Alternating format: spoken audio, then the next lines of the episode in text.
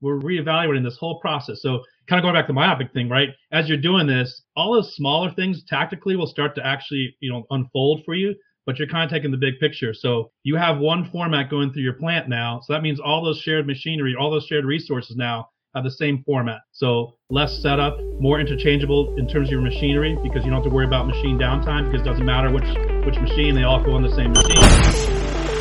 Growing a business requires a holistic approach that extends beyond sales and marketing. This approach needs alignment among people, processes, and technologies. So if you're a business owner, operations, or finance leader looking to learn growth strategies from your peers and competitors, you're tuned into the right podcast. Welcome to the WBS Podcast, where scalable growth using business systems is our number one priority. Now, here is your host, Sam Gupta. Hey everyone, welcome back to another episode of the WBS podcast. I'm Sam Gupta, your host and principal consultant at digital transformation consulting firm Elevate IQ. When you start your business, you will do whatever you can in your power to survive. You might sign up any customers that might have any amount of money in their pockets. You might sell an offering that you might not have on your menu. Again, we as entrepreneurs have figured out how to survive. But the same entrepreneurial spirit fires back when you are trying to scale your business.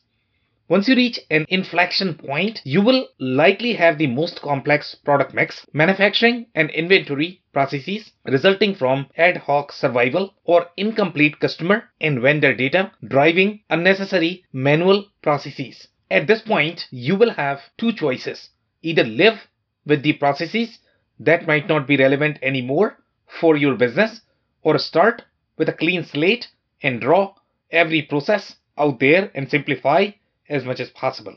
In today's episode, we invited a panel of cross functional experts for a live interview on LinkedIn who brings significant expertise to discuss the strategies for business simplification prior to implementation.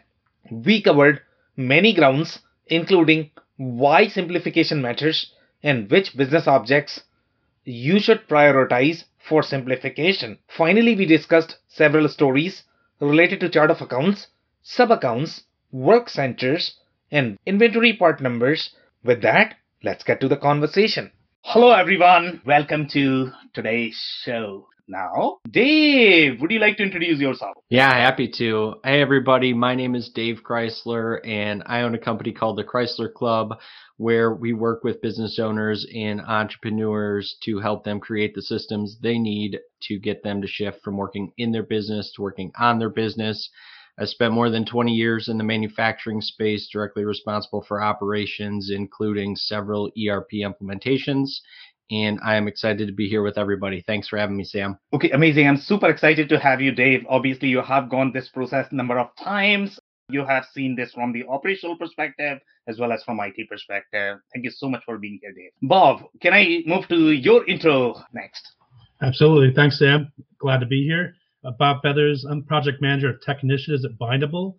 We're in the uh, SaaS platform for the tech space. But I come here with over 30 years of manufacturing experience, production control, operations, finance, client services, and ERP implementations, doing project management for single, about four single sites, uh, a four site financial piece, and then a seven site, four country global ERP implementation. Yeah, and Bob, you have seen this from the financial perspective, and obviously the financial perspective drives a lot of different things when it comes to simplification. Thank you so much for being here, Bob. Okay, Melissa, can I move to your intro next? Sure. So I'm Melissa. I've got 27 years of procurement supply chain, and today I'm bringing experience from manufacturing, oil and gas, and automotive. And I will say that if your processes today don't tell you who is doing what and when, and it's consistent throughout, then stay here because this is the right place to be. Okay, amazing, Melissa. And I'm super excited to dig into your stories. You always have the most fascinating stories, and I'm pretty sure you are going to have tons of them today. Thank you so much for being here.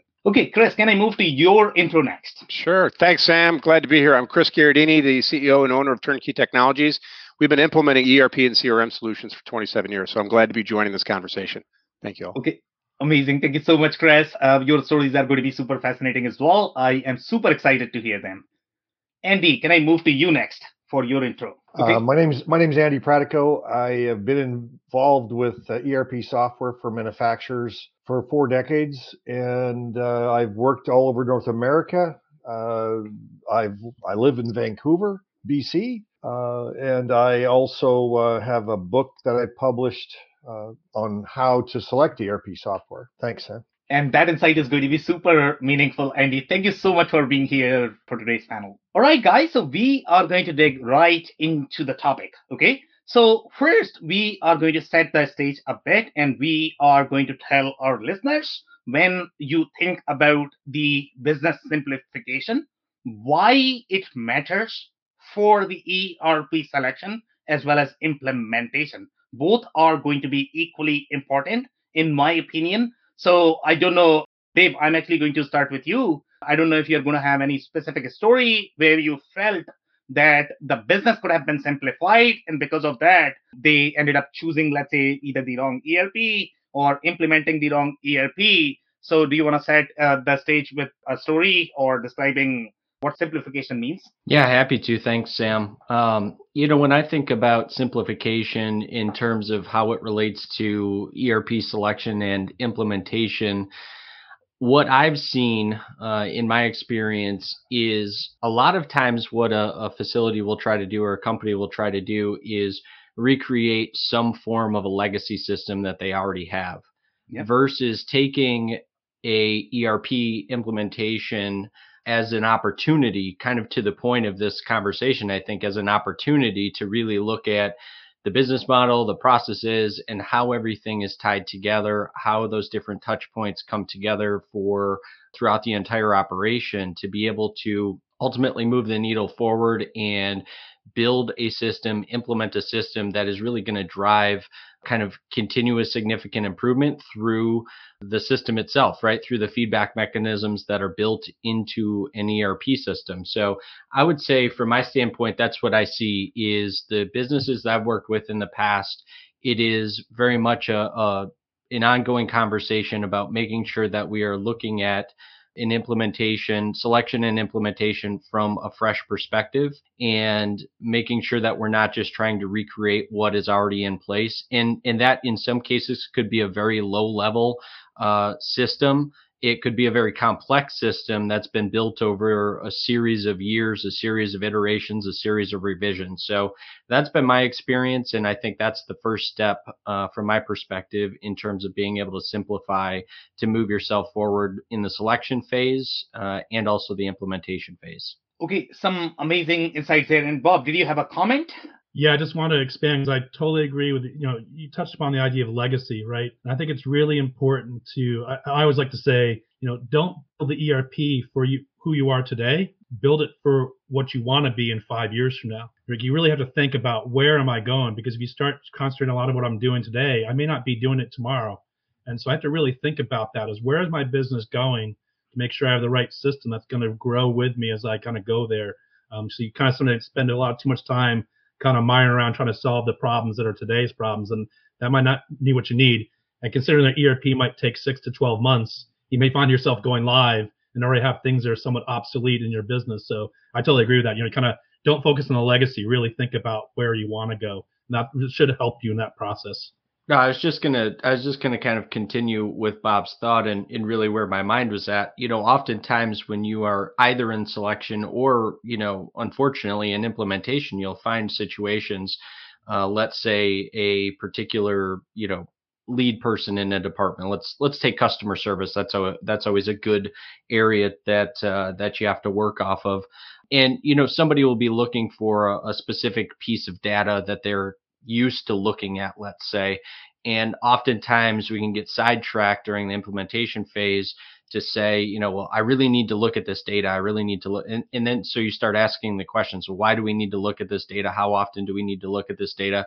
How is the system, the new system, going to be able to deliver data can we utilize the system to impact that data in a particular way? Can we use the system to automate how that data is delivered? It's it's all these little nuances and kind of but to, to Bob's point, I think, and to take it one step further, you have to make sure that you understand what you've already done and why it's worked to this point how you want to shape that moving forward and also be willing to recognize that just because the old system did it a particular way doesn't mean that the new system has to do it that exact same way. And there in in my experience more times than not there are more advantages with the new system and the data delivery models that they have to be able to propel the decision making that was you know based on that legacy reporting uh, to propel that forward in a much faster way, in a much clear, more clear and concise way too. So. Okay, amazing. Thank you so much, Dave, for that insight. And I'm actually going to move uh, to you, Bob. So obviously there are some really great points that Dave mentioned, and uh, some of the things that you should not be looking at just the old system and simply recreating what is there in the old system. Now, people sort of understand this, but I don't know if they can really, really relate with it, how to basically streamline these processes, how to look at things from the legacy perspective versus created to be state. So, do you have any specific example where you saw a specific pr- problem that was very legacy way, but then that should have been optimized because maybe the business model grew, maybe the way you actually did things in the past changed, but the only reason why you were continuing with those practices is because that was the limitation of the old system and you have to go through the system. So you are constrained by the system and that's the only reason why you are following those processes. So do you have any specific examples of where you were really constrained by the old system? And when you implemented the new system that was also going to be a constraint because you simply replicated whatever was there in the old one. I mean quite simply the one of the biggest areas typically in implementations is your shop resources kind of the whole work order piece and really kind of working through what your what your product mix is, right? That's a big component of it. So what I kind of looked at is I always looked at like the funnel, right? You kind of look at the big picture and trying to work your way down. I think the, the problem people do is they spend they try to be too myopic. They say, oh, I'm going to go solve this problem.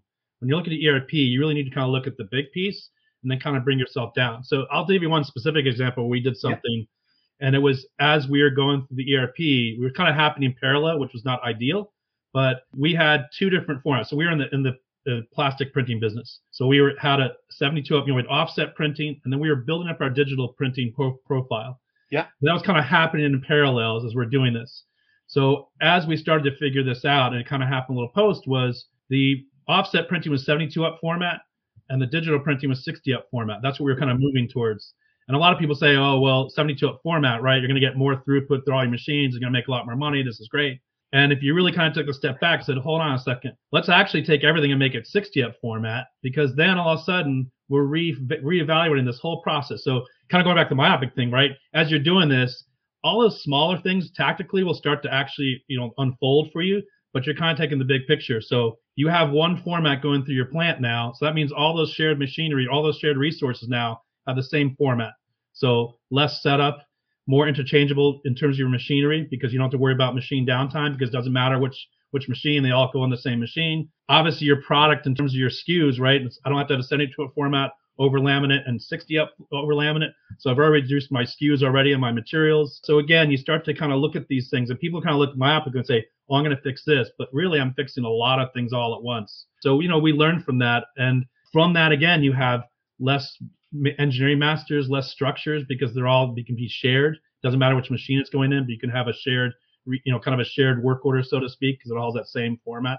Uh, so there's a lot of gains there. But uh, like I, like I say, you want to take a big picture. It's not like, oh, I'm going to go solve this machine. It's like I'm going to solve this whole process stream for sheet production and what does that look like and what things can I gain from that? That's a very interesting example and I absolutely love that to be honest, okay? And I am going to ask you a question since you provided an idea and I don't know if this was really an idea or actual implementation, right? So now the question I'm going to have for you is you actually worked in a very complex business in my opinion Okay, it was like you know four whatever four five sites, uh, four five different companies. Now that's a that's a complex business.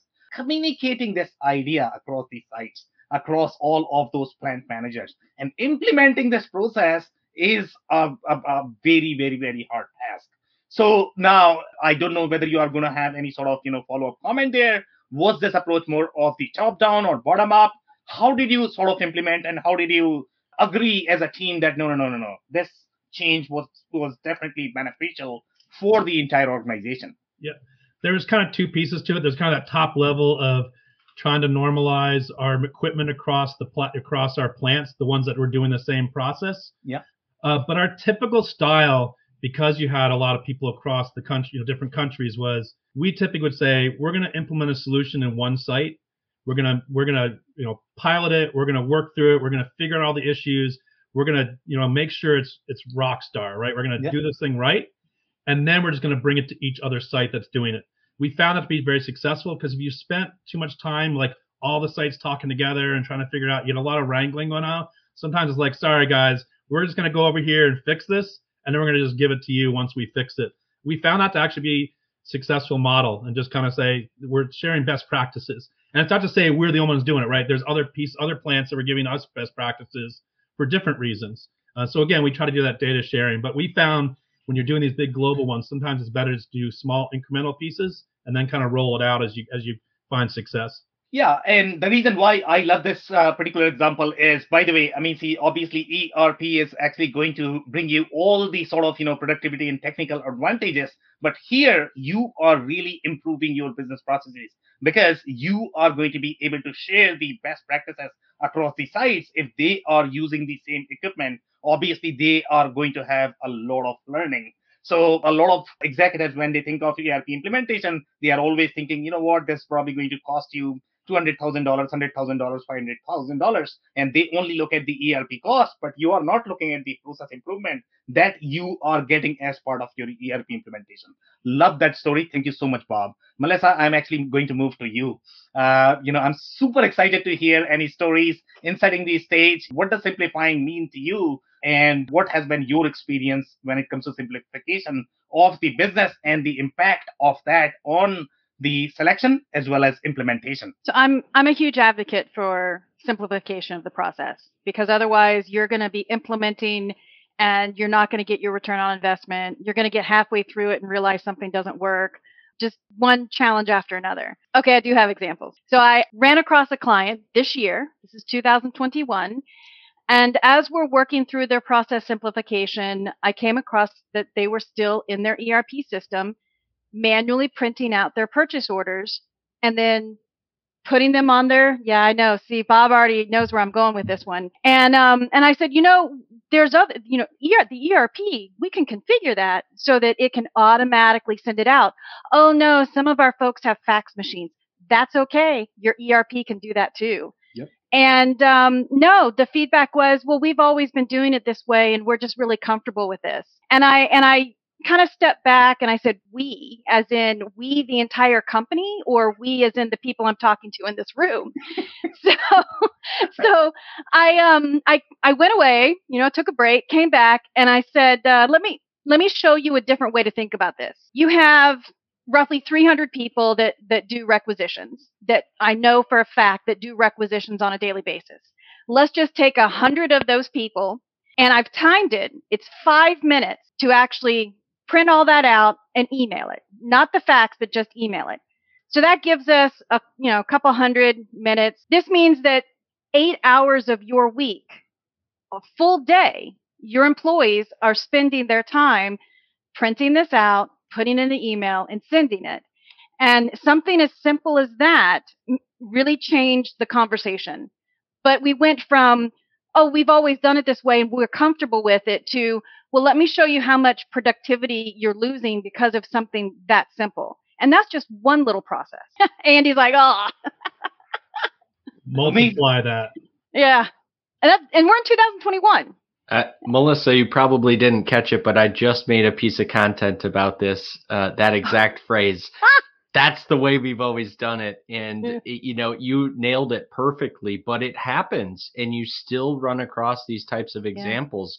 Yeah. it's that's a great example but yeah i just had to jump in with that because uh, it's one of my favorites. Okay amazing. Thank you so much guys so now I'm actually going to move to, uh, you know, Chris. Chris, what has been your experience? I'm pretty sure, in case of, obviously, this is a very simple story. It's a great demonstration of how to basically think about simplification. But when it comes to the the the process simplification, when you talk about any sort of when it, when you talk about simplifying your payment terms because that is actually going to impact a lot of different processes in your company if you are going to accept every single payment term that is out there then you are really agreeing with every vendor out there. And you don't have to because you are working with vendors. You can have five payment terms. The process is going to be so simplified. It's going to be so streamlined. And that is actually going to simplify a lot of processes inside your ERP system as well. So obviously, again, this is also a very simple example. I'm pretty sure you have far deeper uh, examples that you might be able to offer. Come on, Chris, over to you. Absolutely. I mean, and I'm going to separate selection from implementation because you guys got down in the weeds on process improvement. And at the point of implementation, we're going to have a lot of different activities like looking at the terms codes list. But if we step back to selection where I think you started and we think about people defining the requirements and taking, as you guys said, the legacy system, and that's my requirements. Whoops. Okay. So recommendation, yeah, you need a BA in the middle here that takes this and boils it down. And I think there's another component I'll mention to that because before you go out to market, because what'll happen if you use this big list? The RFPs, they'll be bloated. They'll be overpriced. They'll have to come in with lots of customization. And that's that drives a different question is philosophically, where's the company? What's your budget? Are you wanting to try the out of the box business process versus, oh, I got to architect everything? That's if you got the cash, because I see people do stream of consciousness implementations, and everybody on this panel say, yeah, they're expensive, they run on, there's no end in sight because, oh, we need that, we need that, we need that. Why? David nailed it. Why? Why, why, why? So this refinement from macro, from legacy to right? We've always done it like this. To have somebody, somebody's got to get in the middle, Visios, illustrations, learn about processes that are in the ERPs that you may be looking at. And then when you go to market, and again, we're in selection, right? We're not implementing. Then when we go to market, guys like me who are selling Microsoft say, okay, that's reasonable, as opposed to, really?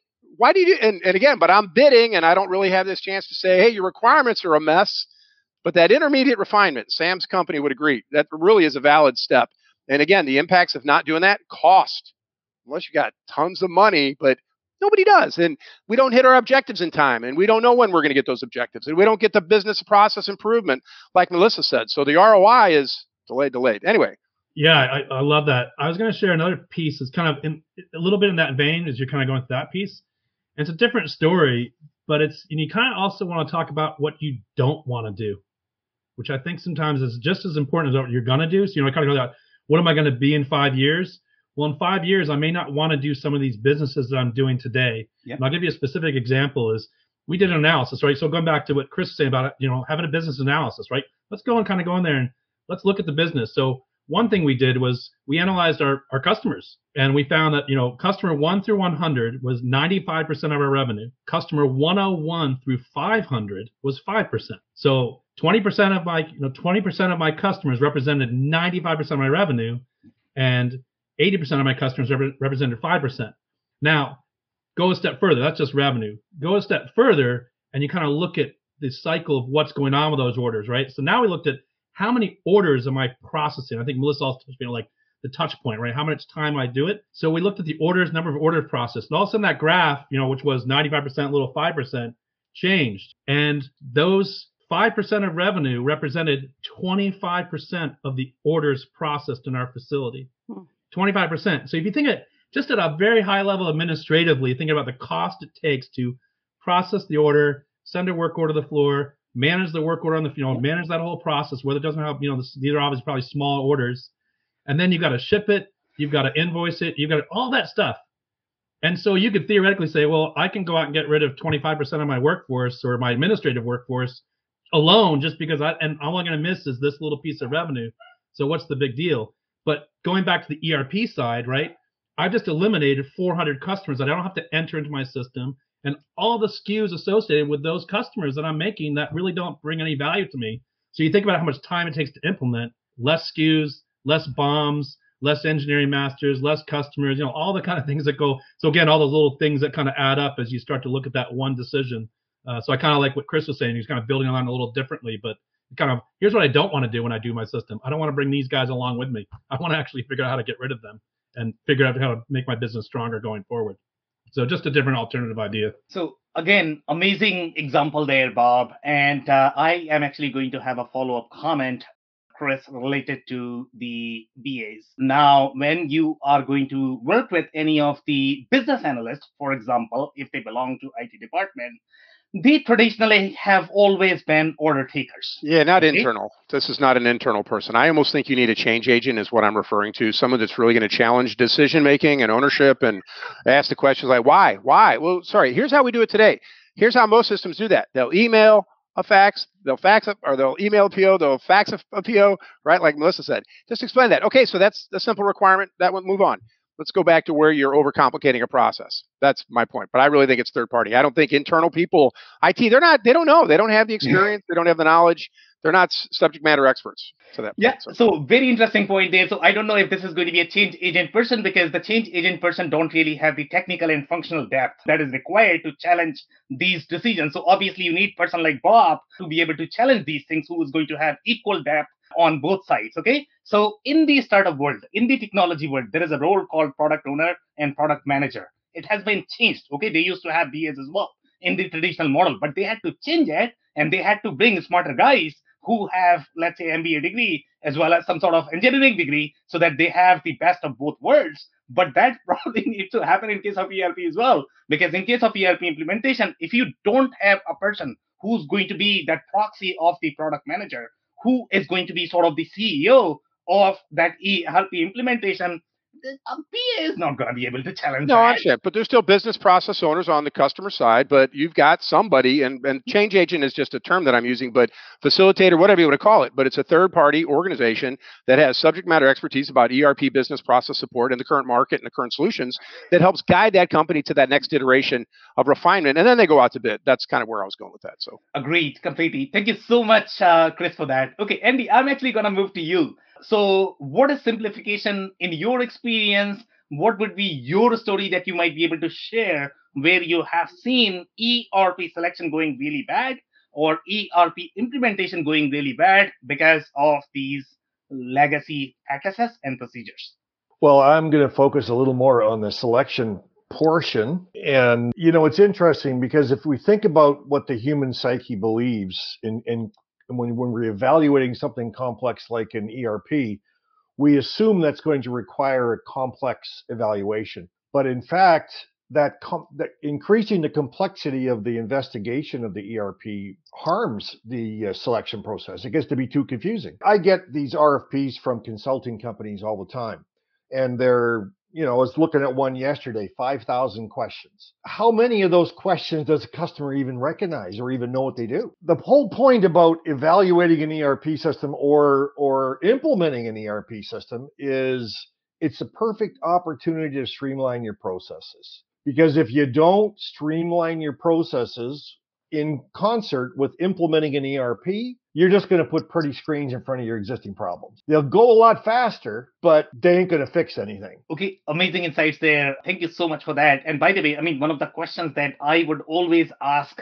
the person who is writing these RFPs, I mean, they require the same subject matter expertise, meaning they should have the hands-on implementation experience. Maybe it's 20 years back or whatever, but they have to have some sort of implementation experience. In my experience, most of the people who are writing these RFPs never implemented a single line, never wrote a program uh, in their entire life. it depends. It depends. Some of them, the good ones, all have good experience, practical experience implementing these systems. However, there certainly are a number of these consulting companies out there that are just taking boilerplate and mass producing it and selling it to hundreds of customers and think they're actually providing a service, which really it's a disservice as far as I'm concerned. Yeah, completely agree. Okay, so we are actually going to look at specific areas where we are going to prioritize the simplification because obviously simplification could be a project in itself. Obviously, there is going to be a lot of discussion, argument. It's almost going to feel as if somebody is getting married in the family okay so the the the areas that that are there in terms of the simplification obviously it's going to be product mix that has already been highlighted that you should definitely be looking at that. The other things that I have seen is payment terms, the chart of accounts. Chart of accounts, in my opinion, uh, you know, I think Bob uh, always say this: the chart of accounts actually drive everything because that's your foundation. And if your foundation is not tight, obviously you are going to see a lot of cracks on on your roof.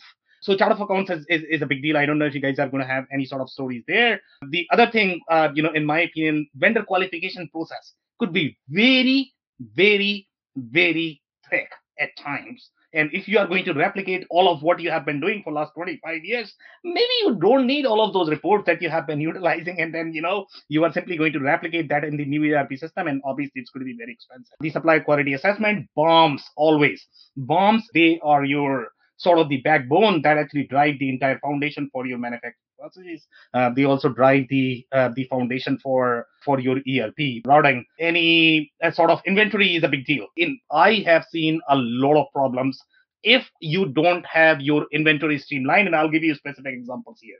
So what we have seen is we know that if you're looking at the ideal ERP implementation, okay, some of the things are going to belong to probably WMS because they are designed for a very WMS specific processes. Okay, for example, let's say if you have cases or the packaging specific information that you are going to have, those are not necessarily your product. But sometimes what companies do is they are going to dump everything inside the ERP.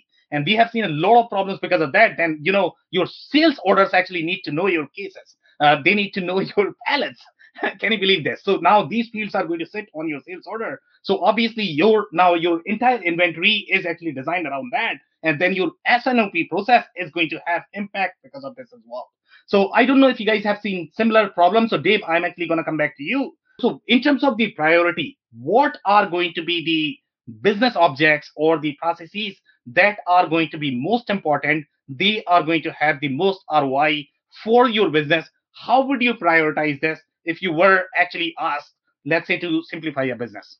Yeah, I mean, I, I, obviously touched on all the high level ones, and you know, from my standpoint, my experience, typically inventory is going to be, you know, kind of uh, first and foremost. There's a lot of money, a lot of cash tied up in that, and typically mm-hmm. it's, you know, a significant from a, a percentage standpoint, typically a, a significant part of uh, of most businesses. The one area that uh, Sam, I don't think you specifically mentioned, but but something that we would run into um, during implementation quite often is definition of work center as well, because typically um, what we would find in the implementation process is kind of back to what I said originally about the simplification part. ERP can deliver so much information back to you. And so when you first start talking about implementation, well, what do you really need to see? How are we going to track this? What's your business look like? It could be very easy to go, you know, 100% down to, you know, individual pieces of equipment. And what we like to do was talk about the production process, talk about how things are obviously flowing together, and start to define more appropriate work centers. But that was always a, a, a consideration and a, a conversation because oftentimes, um, you know, we'd want to go to that granular level without necessarily needing to be. So I, I wanted to kind of throw that in there as well. But from a uh, kind of what's most important, where would I start? It's it's typically going to be inventory, making sure that that is accounted for, making sure that your uh, unit of measures, your conversions, all of that. Um, I've seen really ugly things happen.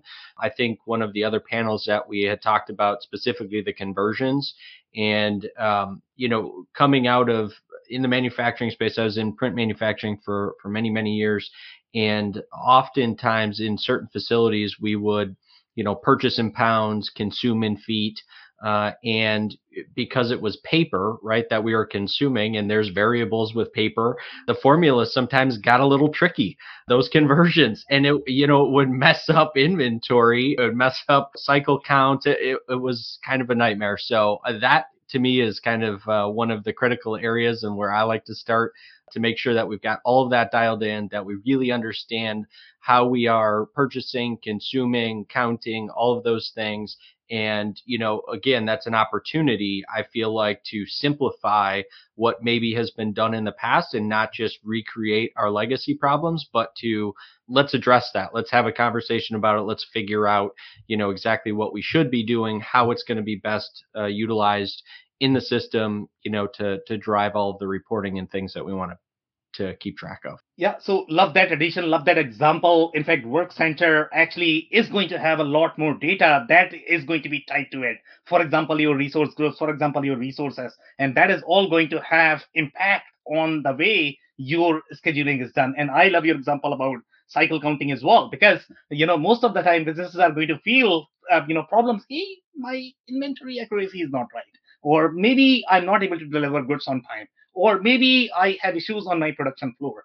But your issues are going to be in your ERP system, the way you mapped out your work centers, because that is actually going to be part of your BOM. So obviously that needs to be streamlined as well. Thank you so much, Dave, for that. So Bob, I'm actually going to move to you in terms of your your priority, how you have done maybe in your implementation. What would be your recommendation in prioritizing which are the business objects and processes that anybody should be looking at in well?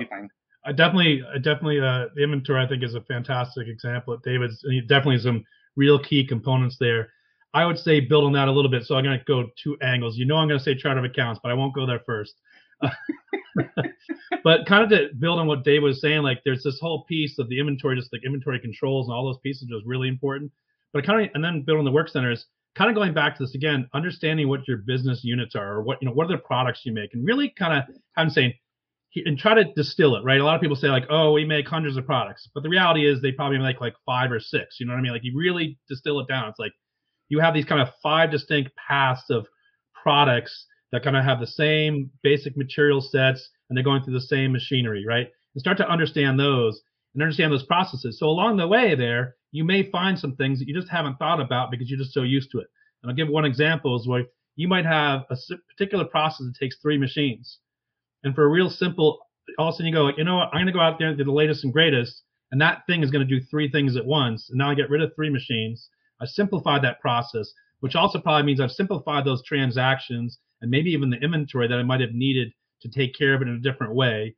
So again, like you're kind of you're kind of macro, and then you're kind of going in and solving different issues. So you've kind of simplified your resources. You might have simplified some of your you know business units. Again, you might go back and say, maybe we just shouldn't do that. Maybe that maybe that one business unit was that 5% of my revenue, right? Maybe it's the stuff that I just don't want to do anymore and has all the complexities. If I just wipe that off the face of the earth, now I have 20 less resources in my plant and whatever that looks like. So the other one I'll show you, you know, again, I'm going to go back to chart of accounts briefly, just because I have to go there because again, it's that kind of where do I want to go, and I want to make sure I build that chart of accounts and have it set up. But I kind of, uh, Chris mentioned a little bit about reporting, right? Kind of really looking at what's going on there. It's, it is important right? What do, how do I want to measure my business? What's really important to me? What are the pieces of information that are critical to how I think about what I want to look at? And really truly understanding that. And I found a lot of times you'd have a lot of stuff in your chart of accounts that no one really cared about, but you spent a lot of time reporting against it just so you had it, but no one cared. And I'll give you one simple example. Like with Melissa, like here's a simple example: is your cost for your labor. So everyone kind of talks, you know, what I pay the person. That's important. The overtime is important, but all the other things we call fringe, right? All those other accounts. So workman's comp, standard deductions, you know, medical, payroll taxes, etc. Maybe you have five or six fringe accounts. Now, most times in the cost of goods, someone just goes, "What's what did I pay the people? What's the overtime? And what's the fringe? I want one number. I don't need all these numbers." So again, simplification, right? We talked about report writing and being able to extract data from the system. There's lots of great tools out there. So I don't need to have it in my chart of accounts. I can certainly get the detailed data out of my system, whether it's user defined fields or you know, report writers. But at the chart of accounts level, if I remove, if I have say 15 departments and they all have those, all those, right, all those accounts, that's 75 accounts. And so if I just say, well, I don't need, I just need one account called Fringe, and I go from 75 to 15. I just account called Fringe. I stick it all in it. I can tell you from my finance, my old finance department, that's what they started doing. They actually stopped booking all the Fringe to all the different accounts. They just said they just chose one and said all the Fringe goes in there, and that's what we're going to look at, and that's what they looked at. So I said, oh, now we have all these things that just don't mean anything and no one uses. So again, but you think about it, this is again more data entry too, right? It's just more places you got to do transactions yeah. to put into these accounts, more accounts to manage. So again, anything you do there simplify that kind of your thought process, your reporting process, and what you really truly need out of your system is important. Okay, love both of those uh, examples, by the way. And I am actually going to mention one more example in my personal experience, especially uh, for the people who have never used an ERP system. And if they don't understand the hierarchies that your ERP systems are going to have. And there is a reason for those hierarchies because you are going to get far more analytics then uh, and, and far less data entry is going to be required to get the kind of analytics that you are going to get from ERP system. So the customers that are coming off of let's say QuickBooks, obviously they are they are not going to have uh, you know things like sub accounts, um, you know your dimensions, and what they are going to do is they are going to have very flattened chart of account structure. I have seen crazy scenarios such as each of the chart of account is going to be dedicated to each of the vehicle that you are going to have in your company okay? Because they don't really have the fixed asset module. They have to track the depreciation. How are they going to track the depreciation? So by the way they are not going to have just one account. They are going to have two accounts one for the, the and by the way three maybe okay one for the actual value of the equipment. The second is going to be for the depreciation and the third is going to be for the loan. And maybe lease i don't know man. I'm just making things up but but i have seen these scenarios practically and sometimes for finance people it is very very hard to understand how they are going to track and how they are going to get all of this reporting in case of an ERP system just because they don't necessarily understand ERP concept. I don't know, Bob, uh, if you have seen uh, similar scenarios with respect to chart, chart of account, but I think that's very important as well.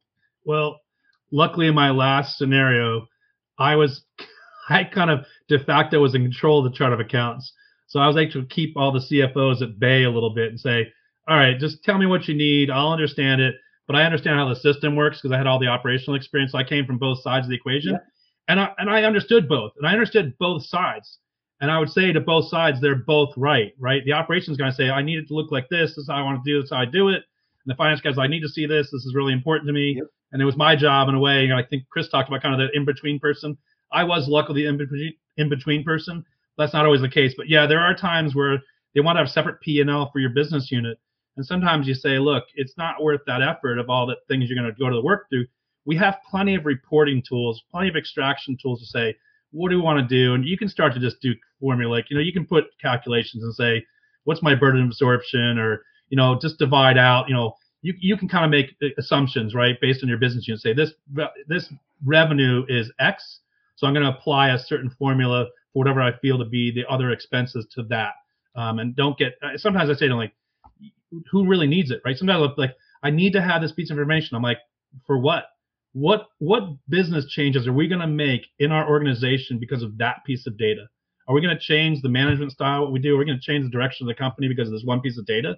Yep. And I will challenge them. I'll challenge the operations people all the time and say, who's asking for that? What do they need it for? What are you looking for? Why why are you going to this minute detail for something? You know, you're sixteen thousand dollars of expenses and you're worried about eighty thousand dollars a year, I'm like, who cares? Just like expense, like just walk away. No one cares that. I don't, I don't need that in my cost of goods. Just walk away from that. Why are you wasting your time? No one cares. Not to be you know blunt, but it's like sometimes you have to be a little blunt in, in those conversations, right?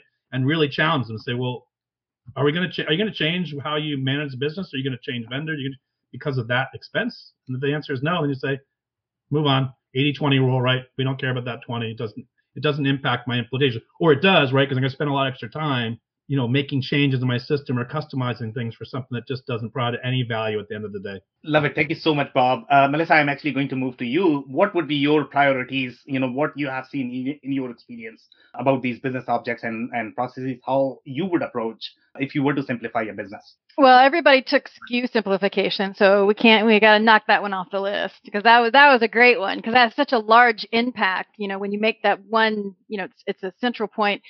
But I think what what's really interesting is SKU simplification comes down to data. You know, data.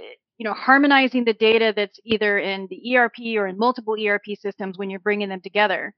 So when I when I look at at trying to to simplify, I look at the data. Bob mentioned the data entry, you know, simplification of the processes. I worked with a, a retail uh, CPG company, global retail company. They were trying to set themselves up and build a foundation so that they could start an acquisition strategy. They'd been around for a long time. But in order to do that, they had to simplify all their ERP processes. And the data harmonization and looking at all the, the nuances and going back to, to the financial piece, Bob, they spent, they had two full time people across 28 business units that did nothing but reclassifications, manual reclassifications in their ERP system. Two full-time people. And so when you when you look at that and and these are all the low-hanging fruit. So anything that's got data entry, anything that has, you know, you've got a bunch of people for some reason doing one particular task, those are where you need to put your eyes on and step back and you're going to have some opportunity to to simplify. Could not agree more. I think one of the areas uh, that is going to be really important in looking at whether you are going to have any sort of simplification opportunities is going to be how much admin admin work your finance department is doing to be honest. Okay? You are actually going to have a lot of variances and the only thing they do day in day out is reconcile those variances and you are going to have five people six people just to settle that out. And issue classification is an amazing example melissa. Yeah and you know how we solved it?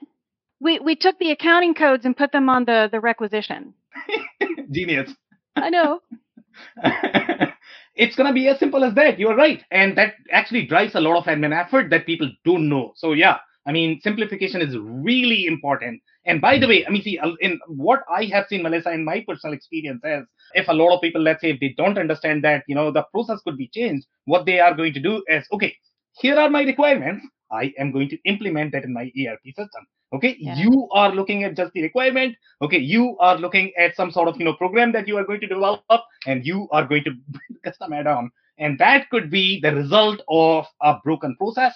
It could be the result of uh, missing data in your erp system. Chris you know, i'm actually Go ahead, oh, Sam, you, you just said something that was really interesting. Well, you always say stuff that's really interesting, but in this particular case, the I think what I heard was before we even do all the process simplification, if we're not working with a company that wants to make these changes, yep. then we're not going to get anywhere. Yep. Right? Yep. Yeah. I completely agree. Yeah. Yeah. Okay, Chris, what has been your experience in terms of the priority? Let's say if you are running your manufacturing business, Chris, okay, how would you approach the simplification? Yeah, I know you guys manufacturing and inventory, but it still comes back to chart of accounts and just to take it a little deeper, financial dimensions. And I bring that up because your story that I didn't tell is, you know, legacy system has a two segment chart of accounts, right? You think, hey, a main account and a one dimension. Well, in actuality, in that second column, they had lots of stuff. Yep. Apartments, locations, warehouses, cost centers. And so I think that as we look at the impact of that on inventory, is it provokes that conversation again. We're we pre-selection or with the, the hedge of how we implement, but really to rationalize dimensions. And and again, most people don't talk that terminology maybe, but the new architecture support dimensions. And so to, to educate and, and align and say, okay, what are my dimensions? Is a cost mm-hmm. center a dimension? Is that a department? Great. We've got that. That's going to help impact how we do that. But I think even to Bob's point, we're not going to create excessive reporting requirements, right? In the model where everything's we have to pick them all out individually everything's an exception. Where if we use them for purposeful pe- reasons, cost centers, locations, and I think it also provokes the conversation: is can I just really then get a P&L on an inventory location? Meaning, if I sell from that site, do they get revenue? Do they get cost? Can I do a little P&L? And again, I think it provokes conversations, but it, it still it impacts simplification because now I'm not writing all these exception reports. We we really and again we're assumptions. We still haven't picked a system, but we know they support dimensions, inventory dimensions, customer dimensions, vendor dimensions.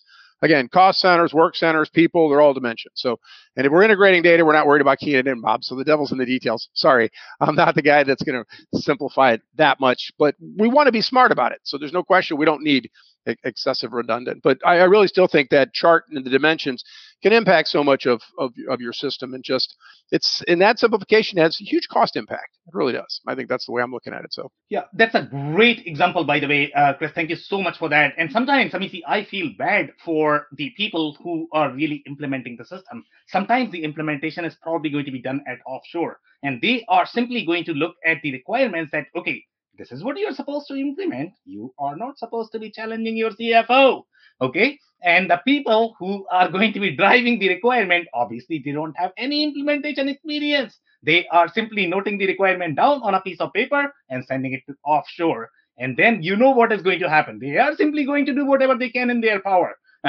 to make it work okay? And that obviously is is going to be significantly expensive in my experience. And it's also going to be over engineered in terms of the system thank you so much for that chris andy what would be your advice or method for prioritizing, let's say, if you were to simplify your own manufacturing business? Well, one of the areas where I find it's very, very interesting uh, that people spend a lot of effort prior to implementing an ERP is their inventory part number schema. Everyone seems to believe, not everyone, I'm, I'm, I do not mean to say it like that. A lot of companies seem to believe that that part number needs to be meaningful or intelligent. Yep.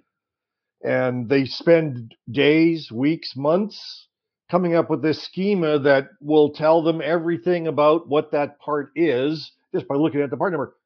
What they fail to realize is that, that that's that's a that's a hangover from the old days when systems were not relational and you had to know what the part number meant. Today, you know, any field in an ERP system is searchable. So if, if you can't figure out what it is from the part number, you can by the description or some other field.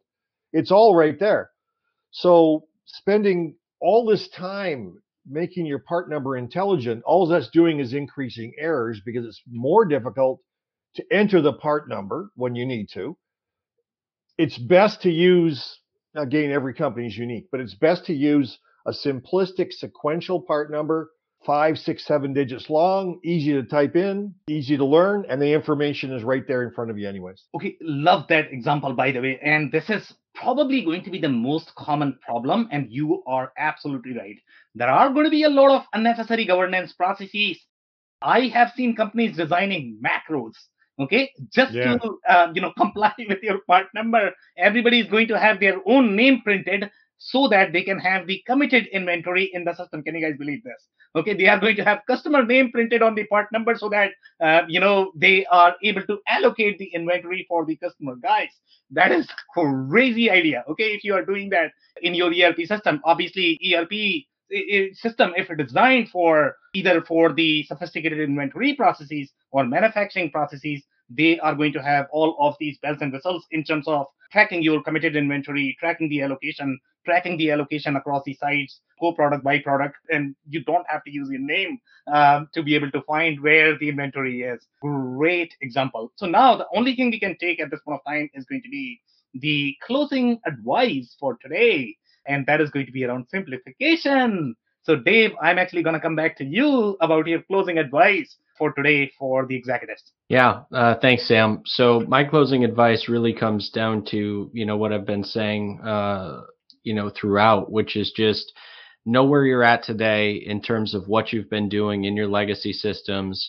Um, know where you want to go and be open to change with that so that way when you are in the identification in in the identification and selection phase as well as in the implementation phase uh, that you leave it open to the opportunity to simplify and utilize the system for what it's been designed to do uh, and that you are not recreating what you already have because there's a reason that you're looking to improve and implement with a new ERP system. Love it. Thank you so much, Dave, for that. Bob, what would be your closing advice for executives that might be going through either the selection process or the implementation process? So I'm just going to I'm going to close because I think I've said enough about the other I believe to be true.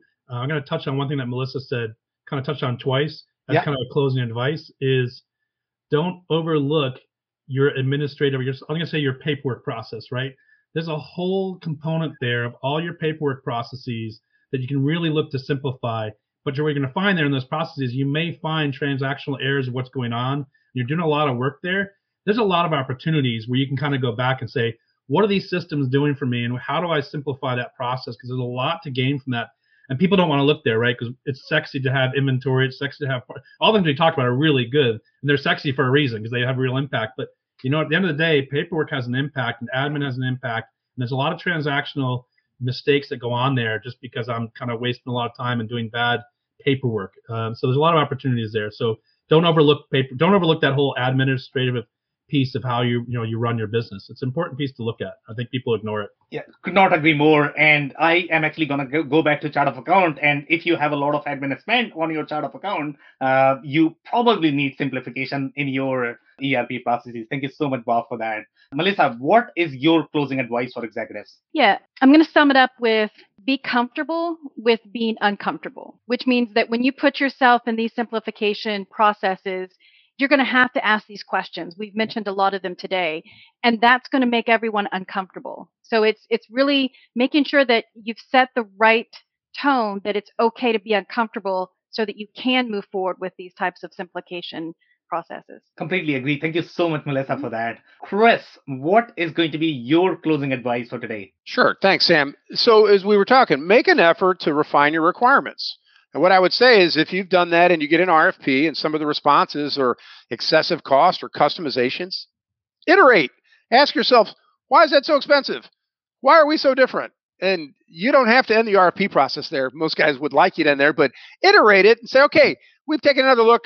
Give me a new price based on my simplification. So there is that opportunity. And again, when you get to implementation, don't be afraid to ask, well, show me the standard process. You know yep. what? I thought it was more complicated. That's going to work for me after all. Love it. Absolutely love it. I think that's a great advice. Yes, the customization is going to be the biggest driver overall. And if definitely need to review what is being customized, and that could be an opportunity to be able to iterate. Thank you so much, Chris, for that. Andy, what is going to be your closing advice uh, advice for today? Well, going back to the evaluation of ERPs again, you know, and I mentioned that psychological assumption of people thinking that to evaluate something complex requires a complex evaluation that's absolutely not not true. And what happens is, is like that 5,000 question RFP I talked about, is that we get so focused on everything that in the white noise of every field in that RFP, we lose what's critical and unique to our company. Yep. I mean, you've probably all sat through a quote unquote ERP sales demo before. How much do you learn by sitting through those? Not very much. Yep. So what you really want to focus on and what's critical unique to your company. And if you only focus on that, whatever your competitive advantage is, if you only focus on that and make sure the system can do that, then you're going to be a lot more successful. I completely agree on that. Chris, did you have a comment? Okay, amazing guys. Thank you so much for joining today. That's it for this session. Thanks everybody Bye. for seeing you guys. Thanks, Sam. Thanks, Thanks Sam. Sam. Great to be here. Take care, guys. I cannot thank our guests enough for coming on the show for sharing their knowledge and journey. I always pick up learnings from our guests, and hopefully, you learned something new today.